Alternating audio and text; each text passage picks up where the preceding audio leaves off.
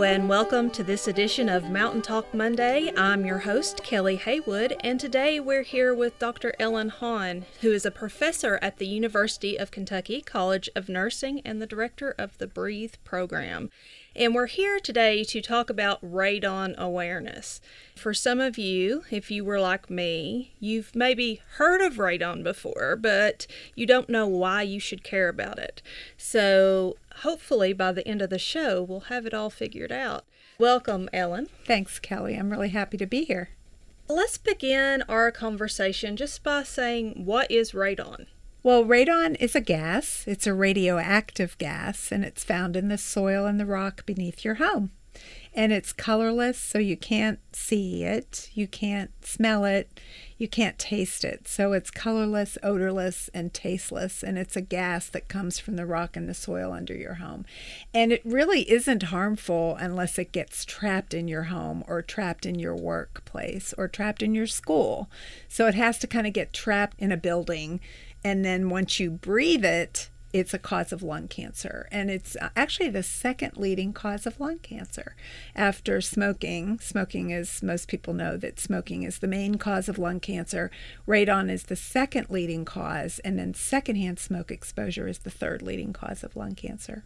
I would imagine then if the gas being trapped in a home, that the more modern your home is, the more likely there would be radon? You know, there's a lot of different factors that go into how much you'll be exposed to radon. So the characteristics of your home or a building do matter. So, in other words, maybe you were getting at the windows being really tight and not as much ventilation. Obviously, the radon could get trapped there more, correct?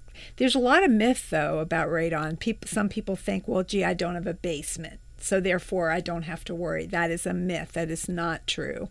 We have people that live in mobile homes and people who live on a slab or a crawl space who have very high levels of radon. So radon can get trapped in your home and you don't even know it. You don't smell it, you don't see it, you don't taste it.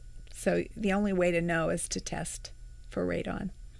As I was reading about radon, I saw that it comes from the breaking down or the decomposition of uranium. Yes. And when I think uranium, I think nuclear. Mm-hmm. I don't think most of us think about there being nuclear material just laying around everywhere. Are there some types of soils or some locations that are more predisposed to having radon than others? Yes and no. There's not like one firm answer. Yes, it does depend on the kind of soil and rock that your house is on, but it also depends on the kind of soil. So, for example, if you have clay soil, really, really heavy clay soil, perhaps there might be radioactive material down below that that won't even make its way up to the surface and into your home. But what we have found out is that there is a lot of variation. So your neighbor could have high radon, but you might not, and vice versa. The geologists that we work with tell us that there's a lot of variation about rock and soil. It has to do with the depth as well, you know, where this type of soil is, if it's right next to your home versus is it 10 feet down, for example. The point is, gas, though, rises uranium below your home that creates radon, then it'll find its way up through your soil and get its way in your home because gas rises. So that's just physics, I guess, right. the physics of the gas. Uh-huh. Right, yeah. This may seem like a really random question, but that brings me to thinking about the school in Estill County that is located next to where some nuclear waste was dumped. If you're close to a landfill or if you're that school, are you more likely to have radon? Well, that's a great question. If there is radioactive material in the soil and that soil is underneath that school, it's very possible that they have radon, but again, you'd have to test. It also depends on a lot of things, like how old the building is, how it was built, what the foundation's like, that sort of thing. So nobody can guess about radon. You have to use a measurement device to figure it out. Okay, so who should be checking their home for radon? Everyone. Actually, the recommendation is that you should test there's never a bad time to test, so you could do it today. If your local health department has a radon program, they will perhaps have free radon tests for you. So it's always worth calling your health department and ask, do you have any free ones? Could I stop by and pick it up? Or you can always call the state radon program. They too can send you in the mail a free radon test kit. You can also go to your local hardware store and buy one. They're not that expensive either. The recommendation is you test and then really every two years you should really test again because as you can imagine if you're testing in the dead of winter and you have your house all boarded up and your doors shut you may have higher levels of radon than you would have in the summer because radon like most gases are going to fluctuate I've heard about radon for years, I think since I was a child. I don't think my parents have ever tested their home. I know I haven't tested any home I've ever lived in. Mm-hmm. And again, as I was reading, I saw that 3 to 14% of total lung cancer cases are associated with radon. But why aren't we hearing about it more? Well, it's a great question, Kelly it's like anything. You've got to have the funding to produce the science that then informs the practice. And over the years, the funding for this really hasn't been that terrific. Like the state health department in Kentucky, for example, does receive some grants from the Environmental Protection Agency to do radon awareness, but there's not enough money to go around. So, not every health department, as I mentioned before, even has a radon program. And frankly, with lung cancer, most of the attention has been paid on smoking. And I want to make sure your audience is well aware that smoking is still the number one cause of lung cancer. And the other thing that's important to know is that if you're exposed to both, tobacco smoke, first or secondhand, and radon, your chances of getting lung cancer are 10 times, tenfold. So the two of them together create kind of a deadly brew of chemicals and gases that you breathe in, creating the problem. So I think there's a lot of reasons people don't know about it. Most of the research that you read says that most people have heard about it, like you, but most people haven't tested their home. And it could be for a bunch of reasons. It could be that people don't think they have high radon because they don't smell it, they don't see it, um, they don't taste it. And the other thing is because it is so highly linked to tobacco smoke exposure, some people think, well, I don't smoke, nobody in my home smokes, I'm not around smoke, so maybe I don't have to worry about radon. But the reality is, we still have, of the 18 to 20,000 radon induced lung cancers a year. About 2,500 of those are in people that have not been exposed to smoke. So it's still possible to get radon induced lung cancer, whether you smoke or not, or whether you've been exposed to somebody else's smoke. And someone like me, who've I've never smoked, but my mom and dad smoked when I was growing up. And so I have severe asthma, and I know I've had this severe exposure in my past. I'm very careful to test my home for radon. I don't want to be around radon because I know I'm my lungs are already compromised from tobacco smoke, and I don't want to have that other exposure. So, frankly, I think there are lots of reasons people don't test. They also maybe don't test because they might be worried that they have to then fix it. and that's a whole other part of our conversation because fixing it is not easy and it's certainly not inexpensive. That was one of the things that I was reading about is that realtors and construction companies consider it expensive to build a home that is radon proof or less likely to be filled with radon. Oh, and I'm glad you ra- raised that because some states require builders when they're building a new building to put in what's called radon resistant new construction, which is what we recommend. And the ironic thing about that is it costs a lot less to put it in ahead of time because what they do is they just put the PVC pipe right in the building right in the closets, if you will, so you don't even see the pipe.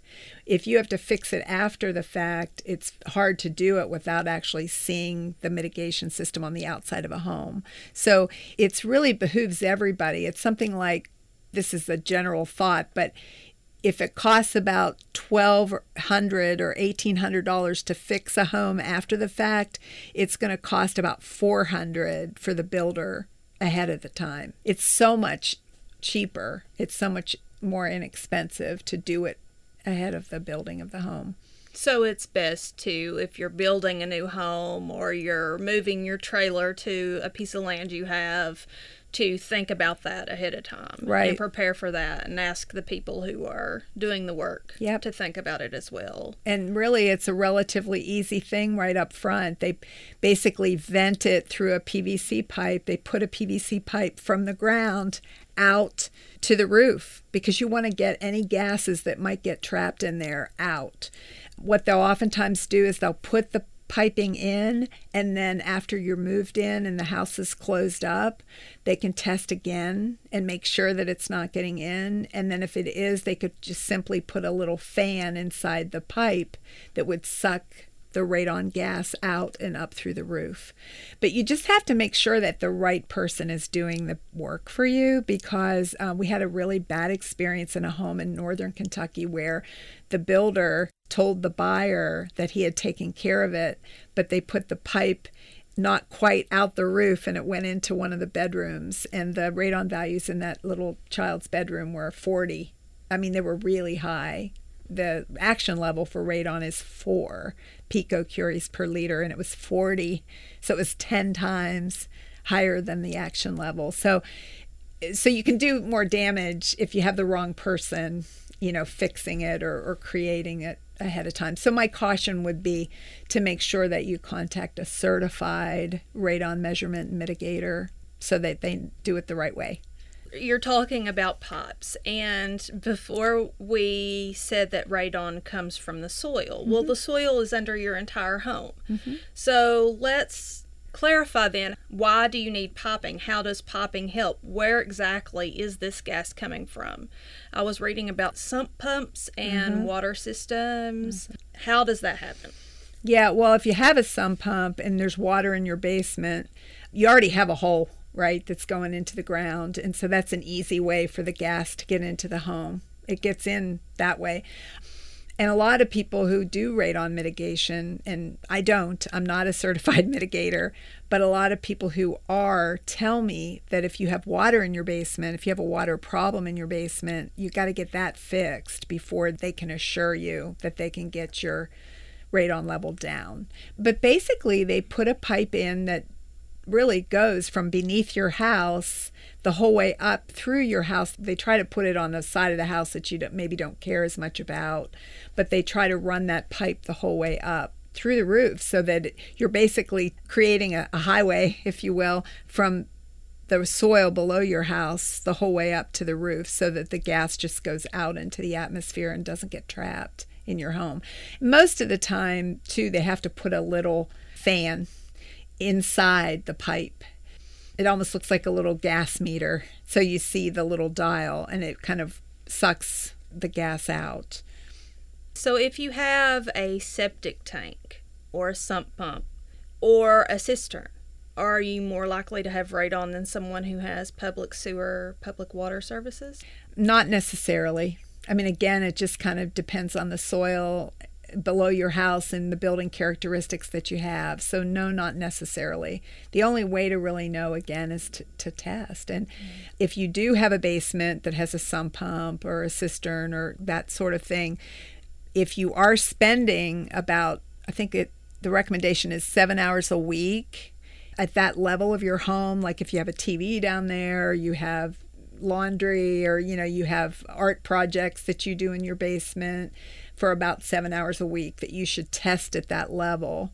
But if you don't, if you hardly ever go down there, less than seven hours a week, then you really should test your home at the lowest level where you're living. Let's go back to the secondhand smoke mm-hmm. issue. As I was reading, it was really interesting. As we know, some elements are attracted to one another. So mm-hmm. it seemed to me like reading that radon likes to attach itself to cigarette smoke, that mm-hmm. there's something there it's attracted to.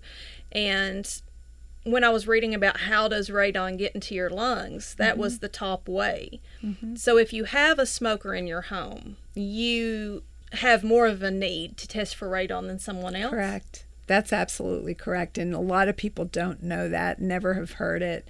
Unfortunately, physicians and nurse practitioners and physicians' assistants, it's not part of their kind of their clinical guideline that they've been taught in school. I'm trying to change that by programs like this because really, if healthcare providers would talk to particularly smokers and people that have smoking in the home and say it's even more important that you test your home.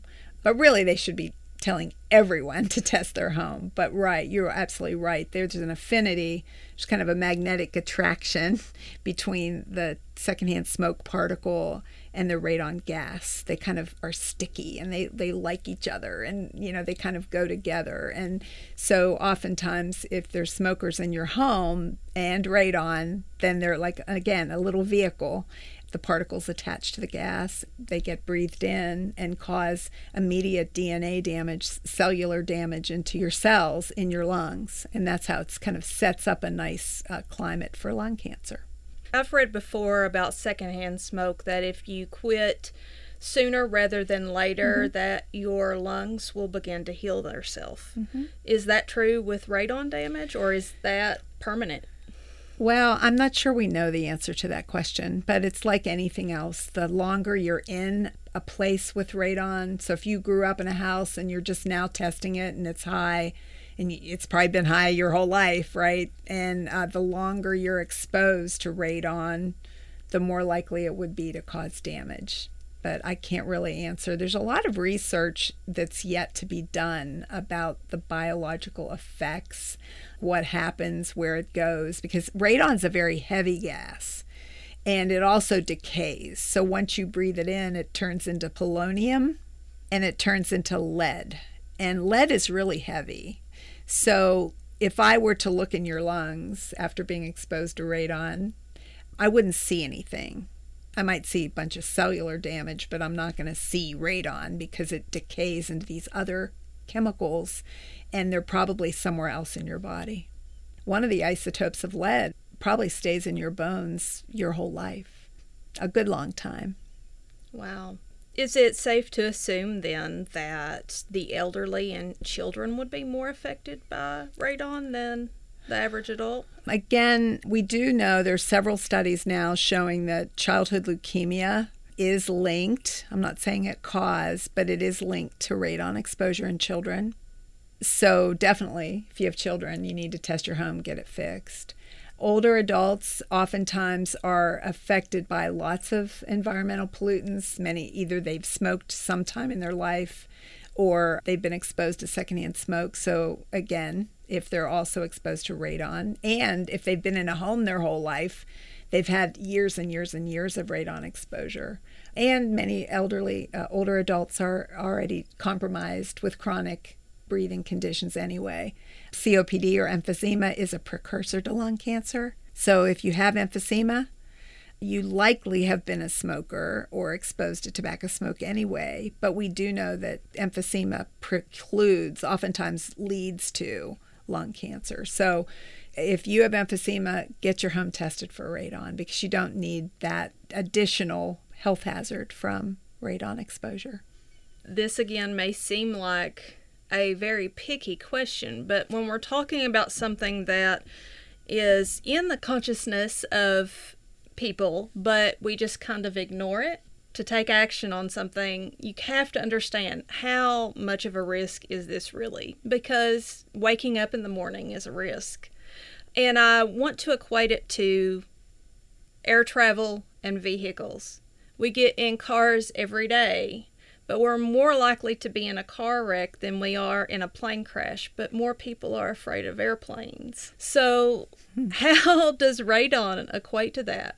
Well, Kelly, they say that if you're exposed to four picocuries per liter pretty much every day, you know, in your home, that it's like smoking about 20 cigarettes a day. So it's about like a pack of cigarettes. So even though you're not a cigarette smoker, but you have radon in your home, it's like smoking that much. And most people know that smoking's not good for you and it causes cancer, lung cancer specifically, and heart disease. But in this case with radon, I think that's probably the best comparison. And they also say it's like getting 200 chest x rays a year or something. But I don't know if that's going to mean as much to people. But, mm. you know, when you get a chest x ray, it's not really hurting you. But if you got 200 in a year, that's probably not good. No. You know? Right. So, does that help?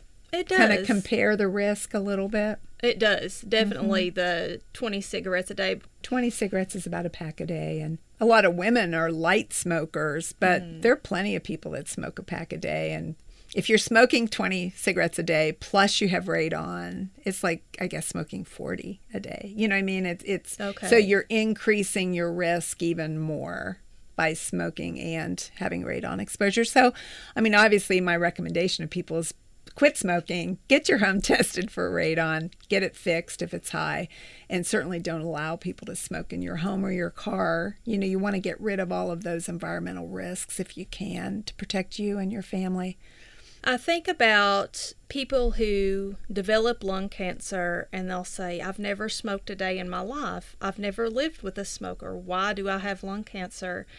And I don't hear anyone saying, Well, were you exposed to radon? But that's the first thing that comes to mind. Yes. Is that seems like it would be the most likely reason. Right. And in fact, one of my colleagues at UK, who unfortunately died in a plane crash, but his wife, after my friend died, his wife was coughing and she had some kind of chest congestion for a lot longer than you know she should have. So she went to the doctor and and lo and behold she was diagnosed with lung cancer. And that physician at markey cancer center actually said to her have you ever tested your home for radon? Because she said she had never smoked a day in her life never worked in a smoky place and same question. And so uh, luckily the physician said go home and test so she did and it was 32 picocuries per liter and so, of course, she got it fixed, but it was too late. And she actually passed away of her lung cancer. So it does happen. It seems to be a, a hard subject to pique interest in. I think there's some risk like that people would just rather ignore, kind of like having a carbon monoxide detector if you've got a gas stove. Mm-hmm. You know, I'm guilty of not having one. And then when I finally did get one, I was surprised at how often it actually went off and how long it would stay on and how long it would take to ventilate the home after. So right. I can I can definitely see a need there. Are there radon detectors? Like are there like yes. a carbon monoxide oh, detector? no, and that's a great question. People always ask us.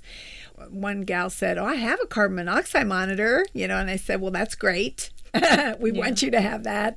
But no, it doesn't. There's no such monitor like that that you would just put in your home and it would beep, you know, mm-hmm. like a fire uh, alarm or anything. But there are very small canister test kits, like I mentioned before, that you can get for free. You put them out for three days, three to six days at the most.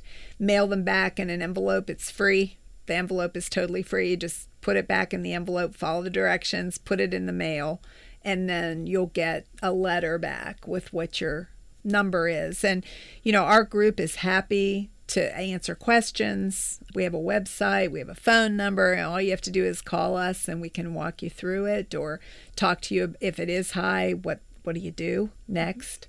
So since you mentioned that you have a website and a sure. phone number, let's sure. go ahead and give that to the audience. Sure. So it's www.breathe that's B R E A T H E dot U K Y dot E D U. It's an educational website. Right. EDU. EDU. So that's part of UK. So we're part of the University of Kentucky and the College of Nursing. We have a lot of information along the top. There's a ribbon. If you click on Radon, you'll be able to see a lot of educational materials there. You'll be able to see some maps that we're doing now, new maps that show kind of at a county level where the rates are highest and also show at the county level what proportion of people have actually tested for radon, and it's very low, as you know. People just haven't tested. And again, put your mind at ease. You know, if you test your home and it's low, fantastic. You know, you can put your mind at ease that that's not a problem in your house. In Kentucky, there is a law that requires you to disclose that you have tested to a buyer. So the law says kind of funny. The law doesn't say you have to tell the buyer what the level was, but you have to tell the buyer that you tested.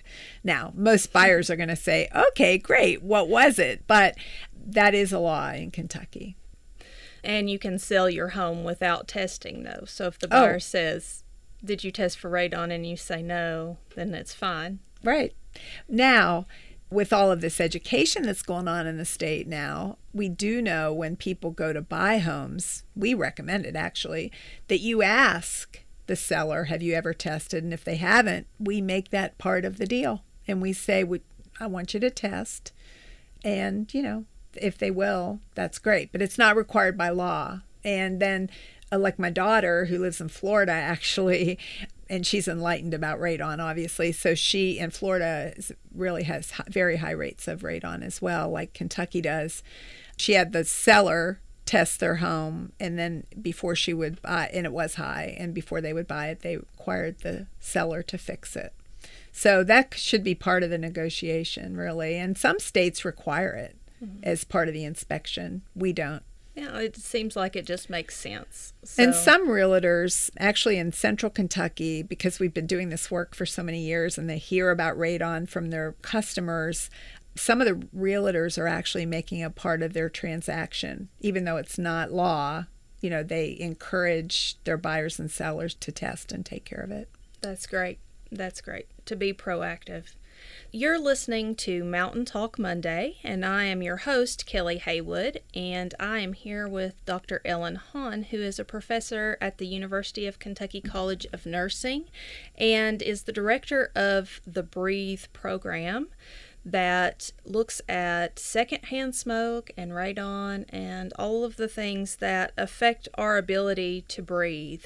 One of the things that we've been looking at recently is black lung in coal miners and learning all about the increase of silica dust in mines and thinking about that and hearing you mention that one of the byproducts of radon is lead one of the descriptions that the doctor gave in a recent interview that my colleague did was that the silica was so heavy it stayed in the lungs, whereas coal dust, you can kind of process some of that out, but you never process out silica. Anyone who's a parent has heard of lead and lead testing and don't buy toys from China because they might contain lead, things such as that, old paint do you see the lead in the lungs? if they've been exposed to radon? Actually, no. That's a great question. It lead is so heavy. The isotope of lead that I'm talking about, the kind of lead I'm talking about, is so heavy it wouldn't stay in the lungs. There's nowhere for it to stay because of the way the lungs are. Our hunch is that it gets into the bone or the thyroid. But frankly, we don't have the research yet to be able to tell you.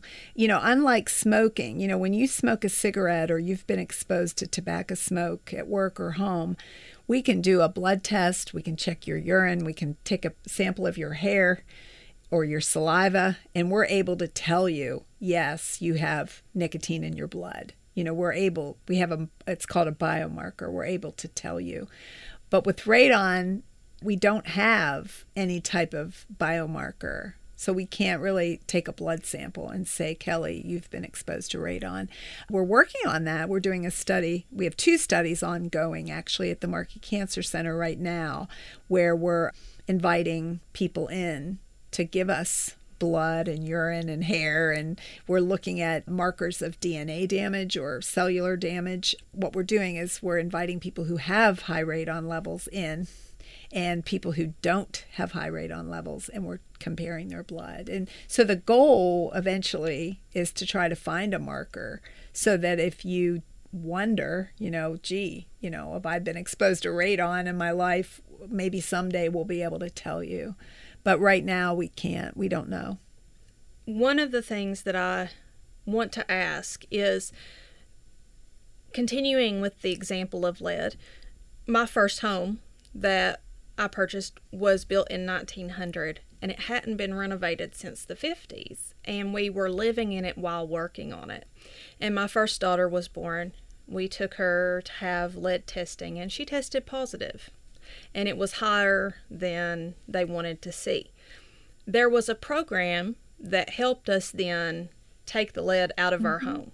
Yep. If someone's home tests positive for radon, mm-hmm. is there a similar program to help them get a radon free home? Great question. The answer is no, not currently. We are working on that of another project in Northeast Kentucky where we're trying to get a group of providers, housing folks, home improvement stores. We're trying to create like a safety net alliance so that my vision is for particularly low to middle income people could apply for assistance to fix their home. There is some money through the Housing and Urban Development for rehabilitation of your home for different kinds of problems, and radon does qualify if you're in public housing.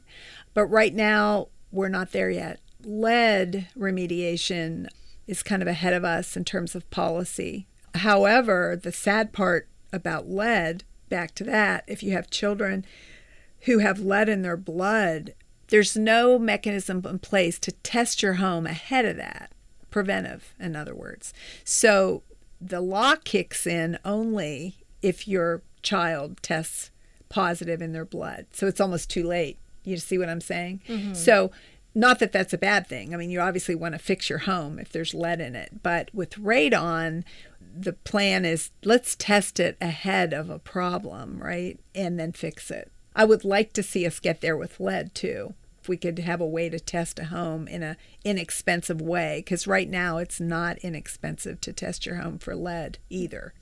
With radon, it's inexpensive to test your home. It's either free or just a couple dollars, but it's not inexpensive to fix it. And that may be why people don't want to test because they don't want to have to fix.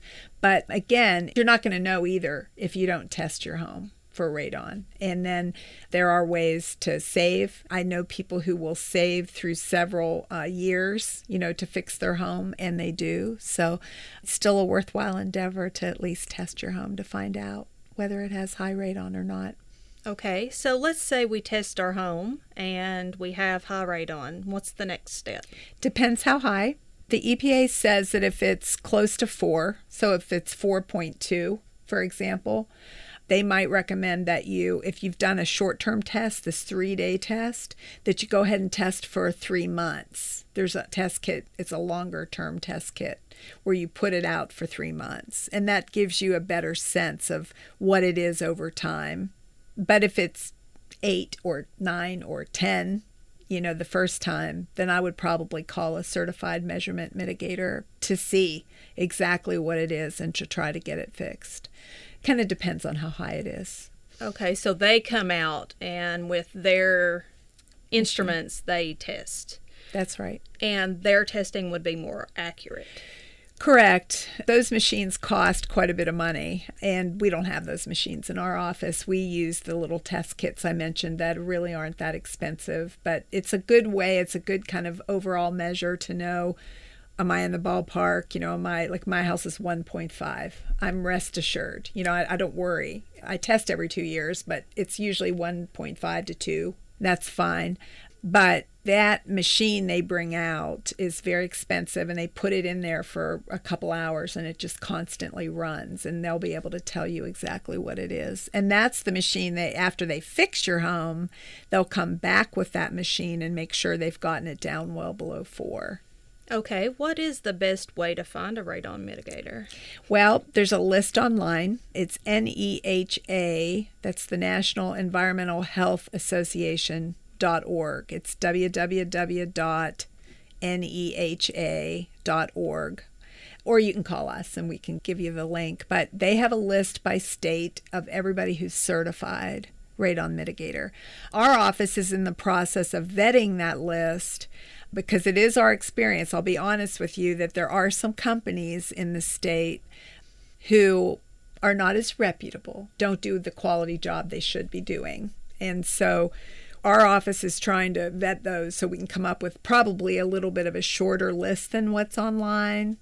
And when we get that, we'll either put it on our website, we probably will, so people can have lots of choices and feel good about the people that they're picking, the companies they're picking. We also know that in eastern Kentucky, there are not a lot of certified mitigators, if any. There are a few, but not a lot. And so we are working with the community and technical colleges. And if anyone's listening who is part of that system, please contact us because we're doing a pilot right now in Northeast Kentucky with the Community and Technical College. The vision is that if we could get it, the certification program integrated into, for example, the HVAC training, then if you called an HVAC somebody in your community that is certified, it would increase capacity. We'd have more people in this region who know how to accurately and adequately fix radon. Sounds to me like if I were to recommend something to our audience, I would recommend they call you all first to help the vetting of the list. Yeah. And I'm, we're happy to. I mean, we tip we have a lot of studies going on right now. We have been recruiting. We recruited. Uh, quite a few, almost 600 people into a, a, trial that's now over. I'm not recruiting right now, although we are doing this other study that I mentioned. You'd have to come to Lexington, but if you are somebody listening who does come to Lexington on a regular basis for work or, you know, visiting or whatever, um, you could certainly call us because we are doing this study that I mentioned to you where we're sending free test kits in the mail. And then based on the results we're going to we would invite you in to you know provide some blood test and and that sort of thing and your a urine test and a hair test. So anyway we have list we have a, a, list of three or four right now that we typically give people. It's not on our website but we would be happy to share those if anybody is wondering because obviously our money is valuable and if you know you don't want to throw it away with a company that is not going to give you what you are expecting. So, my only caution is if you call a company and they say they don't have to come and give you an estimate, that's a red flag. There's a company who will say, "We'll do it for 9.99." $999 flat, no estimate. If you get that answer, I'd probably say thank you very much and go to the next one because uh, radon mitigation is not difficult, but it certainly requires somebody to come out and look at your property because it depends on you know the kind of foundation you have and if you have a larger home and have two different foundations for example like if you have a basement on one part of your home and a crawl space on another it could be that they have to mitigate differently in the two different parts of your home. So what i'm saying is you need somebody to come physically look at it and give you an estimate. And, and like anything, I'd probably get several estimates.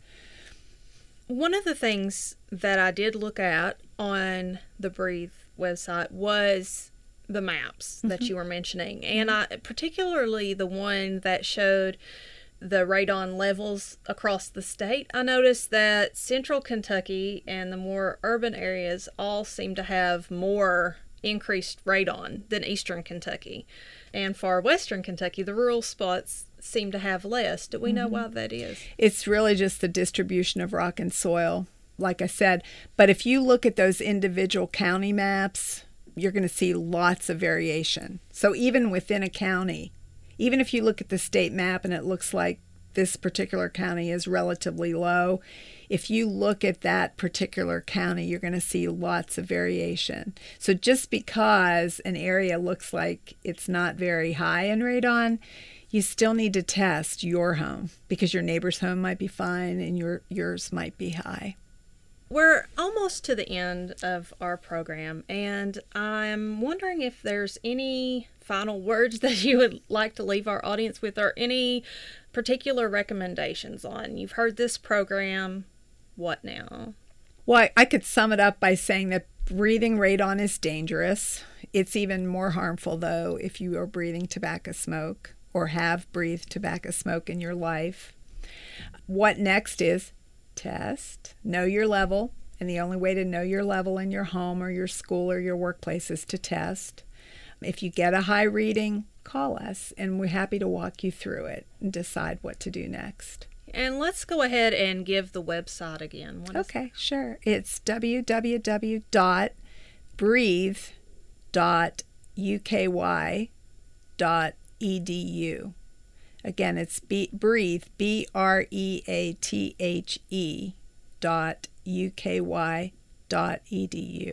And I will put that link on our website Perfect. when I post the audio to this program, as well as the phone number for you to call to reach the Breathe program.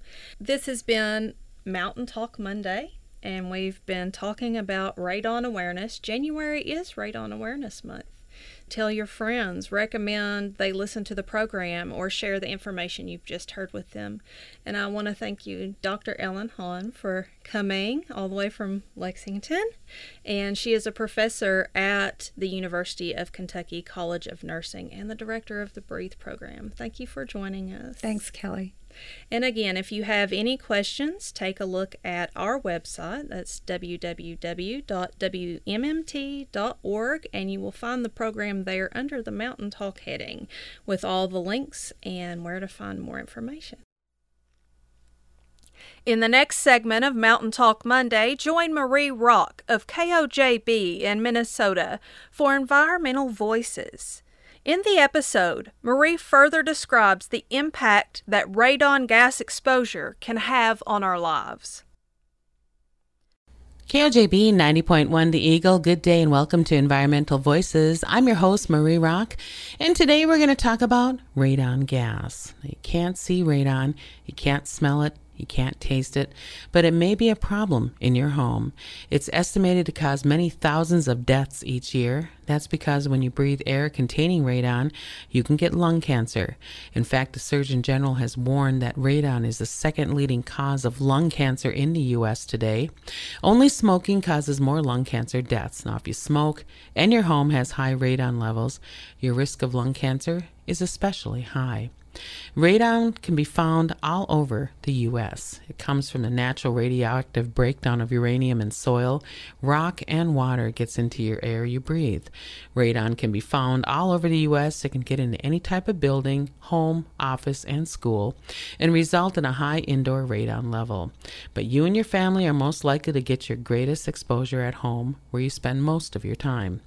You should test for radon. Now, testing is the only way to know if you or your family are at risk from radon. EPA and the Surgeon General recommend testing all homes below the third floor for radon. EPA also recommends testing in schools. Testing is inexpensive and easy, and it should take only a few minutes of your time. Millions of Americans have already tested their homes for radon. You can fix a radon problem. Reduction systems work and they're not too costly. Some radon reduction systems can reduce radon levels in your home by up to 99%.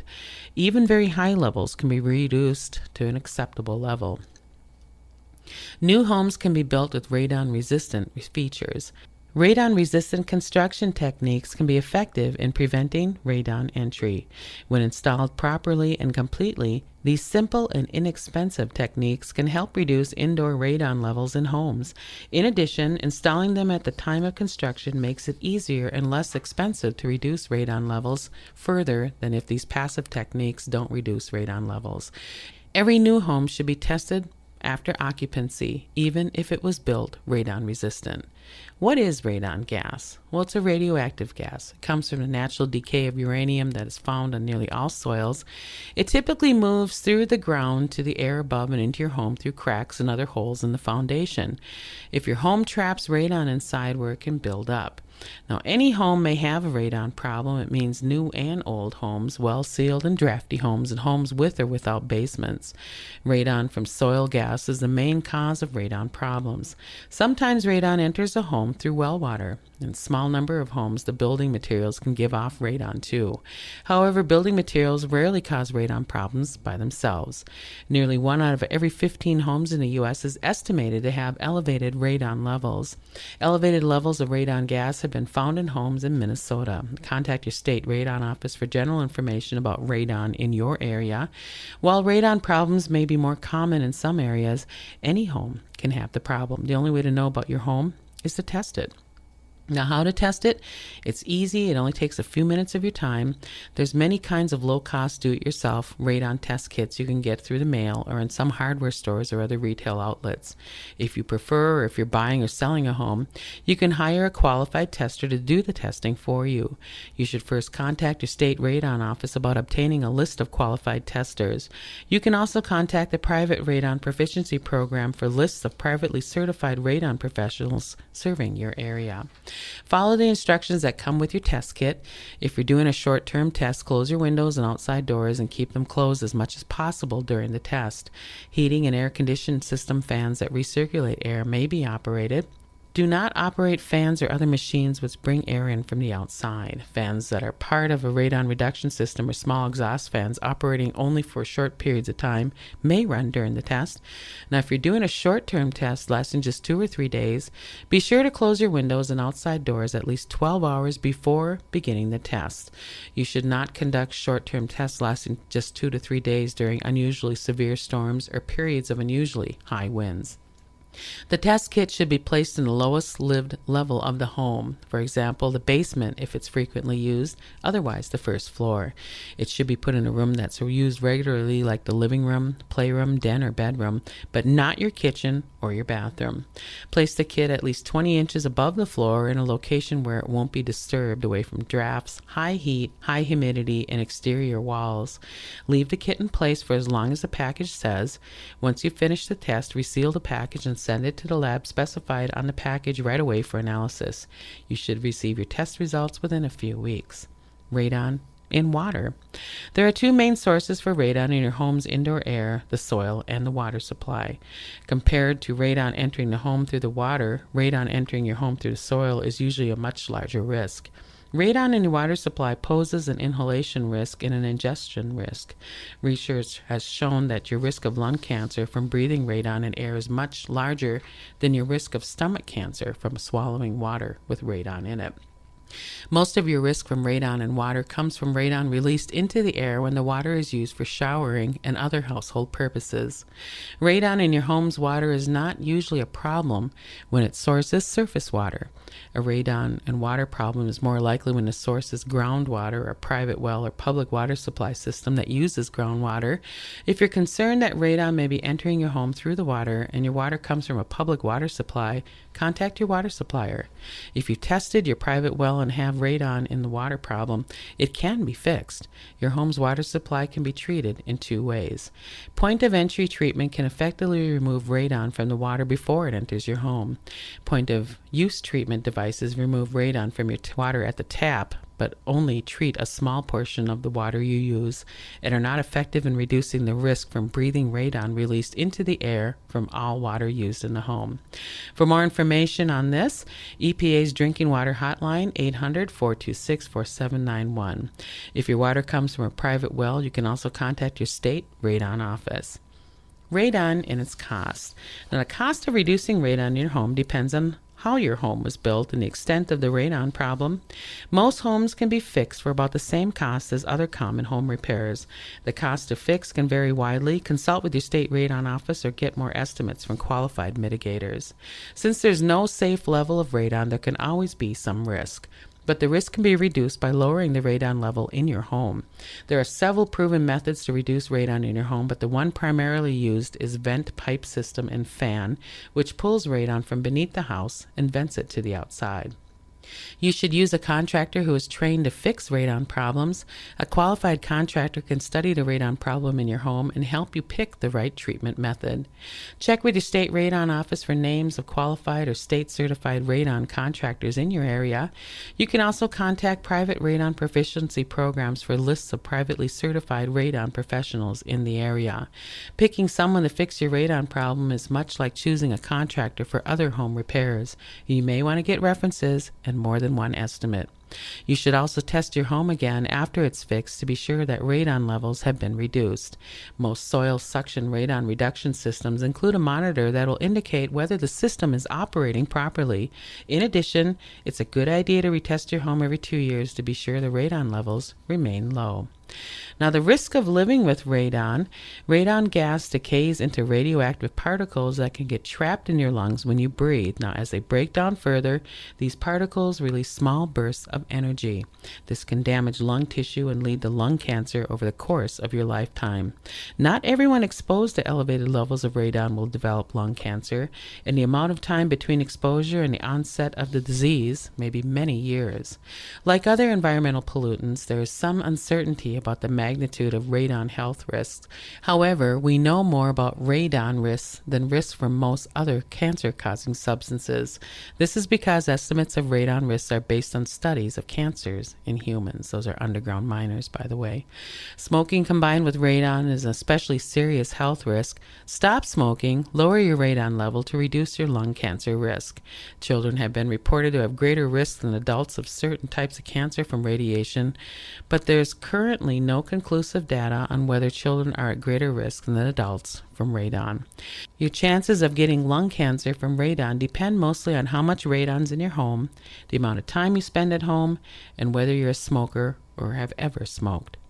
For more information on radon gas and for questions and concerns, epa.gov. That's going to wrap up this edition of Environmental Voices for KOJB 90.1 The Eagle. I'm Marie Rock. That concludes this episode of Mountain Talk Monday. Now go out and get your radon test kits. From all of us here at WMMT, good luck with that, and thanks for listening.